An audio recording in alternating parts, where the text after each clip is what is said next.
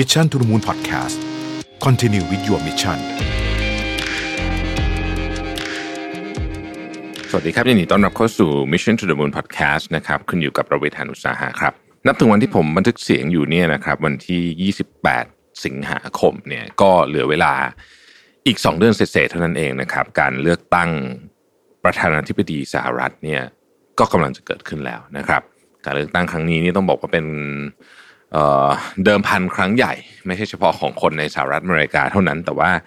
เป็นเดิมพันครั้งใหญ่ของโลกด้วยนะฮะเรามาดูสถานการณ์ล่าสุดกันก่อนนะครับเชื่อว่าใครที่ติดตามเนี่ยก็คงพอจะทราบว่าตอนนี้เนี่ยโดนัลด์ทรัมป์ค่อนข้างจะตามโจไบเดนอยู่ห่างพอสมควรนะครับแม้แต่โพลของ Fox News เองเนี่ยนะครับก็ก็ยังตามอยู่เลยนะฮะถ้าเรามาดูโพลล่าสุดเนี่ยนะครับโจไบเดนเนี่ยจะ นำโดนัลด์ทรัมป์อยู่เนี่ยประมาณสัก6-7%นะครับก็ขึ้นอยู่กับว่าคุณดูโพลของใครนะฮะแต่ว่าเรื่องของโพลก็เป็นเรื่องของโพลนะฮะเพราะว่าตอนรอบที่แล้วเนี่ยฮิลลารีคลินตันก็นำนะฮะอาจจะไม่ได้นำขาดขนาดนี้แต่ว่าก็นำพอสมควรทีเดียวนะครับ สิ่งที่เราต้องจับตามองในช่วงระยะเวลา 2 เดือนต่อจากนี้เนี่ยมีหลากหลายประเด็นด้วยกันนะครับ ก่อนที่จะพูดถึงประเด็นต่างๆเนี่ยเราต้องมาดูก่อนว่าในอดีตเนี่ยนะครับประธานาธิบดีที่ได้รับเลือกเป็นเทอมที่สองอย่างในกรณีที่โดนัลด์ทรัมป์กำลังจะลงแข่งขันเนี่ยมันมีปัจจัยอะไรบ้างที่ทำให้ได้รับเลือกเป็นเทอมที่สองนะครับอันที่หนึ่งก็คือว่าถ้าอยู่ในช่วงเศรษฐกิจดีนะครับ โอกาสที่จะได้รับเลือกเป็นเทอมที่สองเนี่ยอันนี้มีสูงนั่นที่หนึ่งนะครับ อีกการหนึ่งก็คือว่าถ้าไม่เศรษฐกิจไม่ดี มันก็มีอีกอันหนึ่งก็คืออยู่ในช่วงของการทำสงคราม หรือว่าอยู่ในสภาวะที่ขัดแย้งสูงสูงนะครับ อย่างในกรณีตอนจอร์จบุชคนลูกนะครับ อันนั้นก็เป็นเคสนี้เหมือนกัน เพราะฉะนั้นเนี่ยเราจะเห็นว่าตอนนี้เนี่ยไอเศรษฐกิจดีเนี่ยคงจะยากแล้วนะครับ ดังนั้นการสร้างศัตรูร่วมกันนะ common enemy เนี่ยจึงดูเหมือนจะเป็นทางออกที่ทรัมป์กำลังทำอยู่นะครับ ไม่ว่าจะเป็นการที่ต้องบอกว่าเพิ่มดีกรีของความขัดแย้งนะฮะกับประเทศจีนอย่างมีนัยยะสำคัญ การส่งเรือบรรทุกเครื่องบินสองลำนะฮะพร้อมพร้อมฝูงบิน เต็มพิกัดเนี่ยนะฮะเข้าไปประจำการที่ทะเลจีนใต้ในพื้นที่พิพาทนะครับหรือว่าการส่งเครื่องบิน B2 Bomber ไปประจำการอยู่ที่สนามบินฐานทัพเรือดีโกกาเซียในทางตอนใต้ของอินเดียเนี่ยนะครับต่างๆนานาเหล่านี้เนี่ยในมหาสมุทรอินเดียขออภัยนะครับ หรือว่าการแบนเจ้าหน้าที่ระดับสูงของจีน นะครับจากในกรณีของฮ่องกงนะฮะการเปลี่ยนกฎเรื่องของสิทธิพิเศษทางการค้าของฮ่องกงนะครับปิดสถานกงศุลของจีนที่ฮิวสตันนะครับรวมถึงการยั่วยุต่างๆนานามากมายอย่างเช่นการที่เรียกโคโรนาไวรัสว่าไชน่าไวรัส Chinese ไวรัสอย่างนี้เป็นต้นเนี่ยนะครับ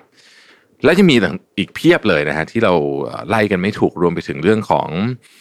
สงครามการค้าที่มันมีมาก่อนหน้านี้ แล้วก็ดูยังไม่มีความคืบหน้าสักเท่าไหร่ ก็จะเห็นว่าตอนนี้เนี่ยต้องบอกว่าถ้าไปดูผลสำรวจล่าสุด คนอเมริกันรู้สึกไม่ค่อยดีกับคนจีนมากกว่าในช่วง 10 ปีที่แล้วเยอะมากทีเดียวนะครับ โดยเฉพาะช่วงปีหลังๆมานี้เนี่ยก็ความรู้สึกไม่พอใจนี่ก็พุ่งขึ้นมาพอสมควรนะฮะความรู้สึกอันหนึ่งที่คนอเมริกันรู้สึกที่เราสามารถจับทิศทางได้เนี่ยก็คือเรื่องของความ รู้สึกว่าไวรัสนี้มันมาจากประเทศจีนจริง ๆ แบบที่โดนัลด์ทรัมป์พยายามจะพูดนะนี่คือการสร้าง common enemy ซึ่งก็เป็นแท็กติกอันหนึ่งที่ผมเชื่อว่าโดนัลด์ทรัมป์กำลังทำอยู่นะครับ ในอีกฝากฝั่งหนึ่งเนี่ยโดนัลด์ทรัมป์เองก็มีปัญหาเฉพาะตัวอีกเรื่องหนึ่งก็คือเรื่องของการเรียกร้องความยุติธรรมให้กับชาวแอฟริกันอเมริกัน แล้วก็ชนกลุ่มน้อยทั้งหลายเนี่ยนะครับ จากกรณีของจอร์จฟลอยด์ นะครับแล้วก็มีกรณีอื่นตามมาอีกมากมายนะครับณขณะที่ผมบันทึกเสียงอยู่นี้เนี่ยการประท้วงที่วิสคอนซินก็ดูจะยกระดับขึ้นไปเป็นการประท้วงที่เข้มข้นมากยิ่งขึ้นนะครับ วันที่ผมบันทึกเสียง 28 สิงหาคมวันนี้เป็นวันครบรอบ March on Washington March on Washington เกิด 28 สิงหา 1963 นะครับ คือตอนที่มาร์ตินลูเธอร์คิงเนี่ยขึ้นกล่าว speech I have a dream ที่ Lincoln Memorial นะครับอันนั้นก็เป็นเหตุการณ์สำคัญในประวัติศาสตร์ เพราะฉะนั้นด้านหนึ่ง ซึ่งโดนัลด์ทรัมป์เองตอบสนองต่อผู้ชุมนุมด้วยทวีตที่ใช้ซ้ำแล้วซ้ำอีกก็คือคำว่า law and order เนี่ยดูเหมือนจะยิ่งเป็นการโยนเชื้อเพลิงนะฮะเข้าไปในกองไฟมากยิ่งขึ้น เราก็ต้องดูว่าในประเด็นนี้เนี่ยโดนัลด์ทรัมป์จะบริหารจัดการอย่างไรนะครับในรัฐบางรัฐที่เป็นรัฐที่เคยเป็นรัฐที่ต้องบอกว่า Republican ชนะแง่แง่เนี่ยนะฮะ อย่างเช่น North Carolina หรือว่า even Texas เนี่ยนะฮะเท็กซัสเนี่ยแทบจะไม่มีประวัติเคยแพ้ แต่ไม่มีโอกาสเป็นไปได้เหมือนกันที่จะแพ้ในครั้งนี้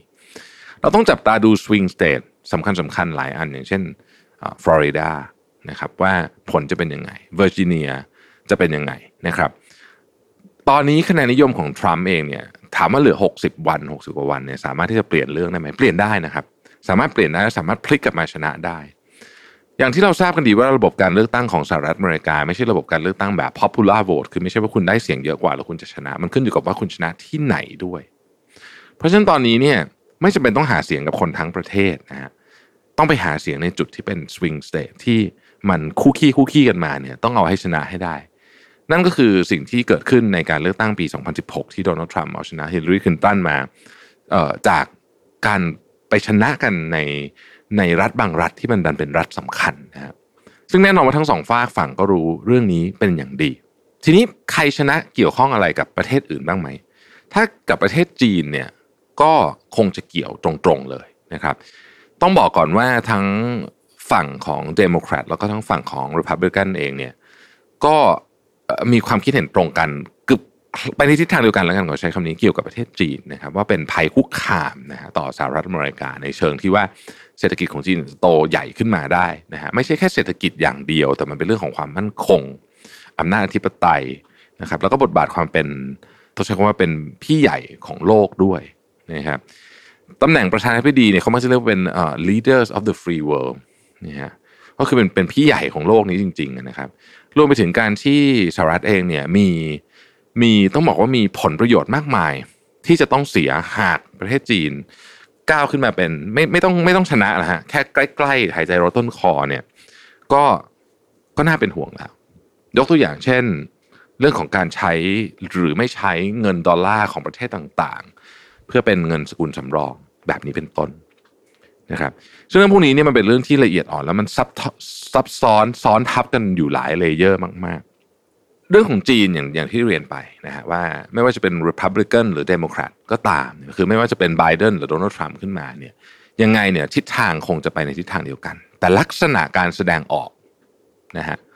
ผมคิดว่าฝากฝั่งของ Democrat คงจะไม่แสดงออกแบบ aggressive รุนแรงแบบที่ทรัมป์ทำแต่ว่าคงจะใช้วิธีที่ละมุนละม่อมมากกว่านี้ อาจจะใช้วิธีกดดันในเชิงของนโยบายทางการทูตมากกว่านี้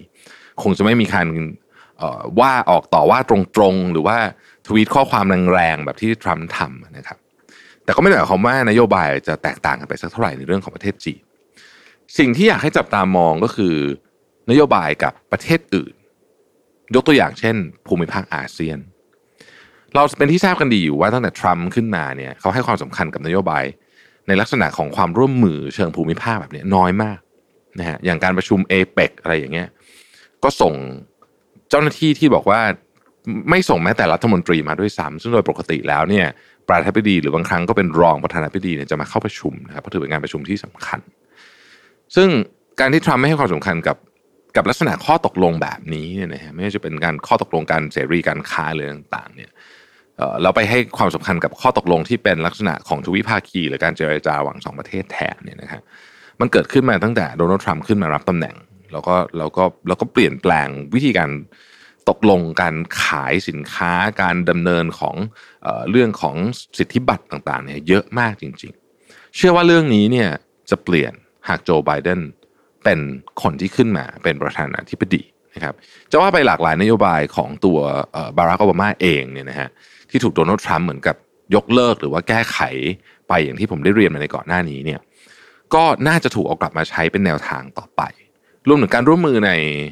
การตกลงข้อตกลงระดับโลกเช่น Paris Agreement ที่เกี่ยวกับเรื่องห้องกับเรื่องของสิ่งแวดล้อม ก็มีแนวโน้มที่อเมริกาจะกลับเข้ามาใหม่ การไม่จ่ายเงินสนับสนุนกับ WHO นะครับก็มีแนวโน้มเรื่องพวกนี้ก็น่าจะกลับมาส o t h ขึ้นนะครับผมคิดว่านี่คือ Impact นะฮะทีนี้คำถามก็คือว่าการที่ตามอยู่ 6%ใน national poll ล่าสุดโดยเฉลี่ยเนี่ยโดนัลด์ทรัมป์จะกลับมาได้ไหมเนี่ยนะฮะมันก็มีโอกาสเหมือนกันนะฮะ คือหลายคนอาจจะบอกว่าโอ้แพ้แน่นอน แต่ว่ายังไม่อยากคิดแบบนั้นนะฮะเอออันที่หนึ่งหกสิบวันนี้นะฮะสมมุติว่านะฮะมีข่าวดีเกี่ยวกับวัคซีน อาจจะไม่ต้องถึงขั้นว่าแบบใช้ได้ แต่เป็นข่าวดีมากๆเกี่ยวกับวัคซีนเนี่ยนะครับ ที่เป็นวัคซีนของฝากฝั่งของอเมริกา เขาเช่นที่เขาทำความร่วมมือกับ a s t r a z เซ e c a กับมหาวิทยาลัยออกซฟอร์ดที่ร่วมกันทำวัคซีนขึ้นมาตัวนั้นเนี่ยถ้ามันมีข่าวดี มันก็มีความเป็นไปได้เหมือนกันที่ ข่าวดีนี้จะช่วยให้ทรัมป์เนี่ยได้คะแนนนิยมกลับขึ้นมา หรือว่าถ้ามันเกิดอะไรบางอย่างขึ้นกับการควบคุมโควิดได้ ก็อาจจะเป็นไปได้ที่ทำให้คะแนนนิยมของทรัมป์เนี่ยกลับขึ้นมานะฮะหรือว่าความขัดแย้งกับจีนเนี่ยถึงขั้นมีการออกอาวุธกัน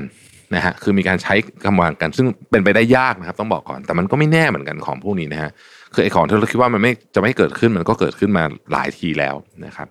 ทรัมป์ก็อาจจะกลับมาได้เปรียบอีกครั้งหนึ่งนะครับ ล่าสุดมีข่าวมาจาก CDC Center of Disease Control นะครับเหมือนกับกรมควบคุมโรคของบ้านเรา บอกว่าคนที่สัมผัสกับคนที่เป็นโควิด แต่ไม่ไม่แสดงอาการเนี่ยอาจจะไม่อันตรายนั่นหมายถึงว่าอาจจะไม่ต้องตรวจนะฮะซึ่งอันนี้เนี่ยคุณหมอที่อเมริกานี่ก็ออกมาโอ้ค่อนข้างจะหัวเสียมากเลยทีเดียว แต่ว่าถ้าเกิดเรามองเรื่องนี้เป็นเรื่องของการเมืองเนี่ยการทำแบบนี้เนี่ยมันจะทำให้ตัวเลขผู้ติดเชื้อที่รายงานแต่ละวันลดลงซึ่งเป็นประโยชน์กับตัวโนทรัมป์นะฮะ อีกเรื่องที่ต้องจับตาก็คือว่าเรื่องของการประท้วงว่ามันจะรุนแรงได้ขนาดไหน เหลืออีกหกสิบกว่าวันเนี่ยกรณีของการประท้วงแนวเดียวกับ Black Lives Matter เนี่ยมันอาจจะมีได้อีกเยอะ แล้วการประท้วงที่เวสคอนซินเองน่าถึงวันนี้ก็ยังไม่มีข้อสรุปว่าจะไปทางไหนนะครับการเลือกตั้งครั้งนี้เนี่ยน่าจะเป็นการเลือกตั้งที่สำคัญมากของสหรัฐอเมริกาในเชิงของทิศทางของประเทศ แต่ขณะเดียวกันก็มันสำคัญมากเหมือนกันนะฮะสำหรับประเทศที่เหลือด้วย เพราะนโยบายต่างๆ ที่ออกมาเนี่ยมันกระทบเป็นลูกโซ่ครับ ตั้งแต่นโยบายการย้ายฐานผลิต อย่างเงี้ยกระทบประเทศไทยโดยตรง กระทบบวกหรือลบไม่แน่เหมือนกันแต่ว่ามันกระทบอะกระทบโดยตรงแน่ๆนะครับ พวกนี้เนี่ยเราต้องจับตามองแล้วก็ต้องบอกว่าน่าจะเป็นการแข่งขันการเลือกตั้งประธานาธิบดีที่ดุเดือดที่สุดครั้งหนึ่ง ที่เราเคยเห็นมาเลยก็ได้นะครับ ถ้ามีอะไรอัปเดตหลังจากนี้ผมจะมาเล่าให้ฟังกันอีกนะฮะ ทั้งหมดทั้งมวลที่เล่าวันนี้ต้องบอกว่าเป็นความคิดเห็นส่วนตัวนะครับ ว่ามันจะเป็นลักษณะแบบนี้นะครับ ก็จริง ๆ เรื่องนี้ก็คงจะมีมุมมองที่ค่อนข้างหลากหลายนะครับ ขอบคุณที่ติดตาม Mission to the Moon นะครับ สวัสดีครับ Mission to the Moon Podcast Continue with your mission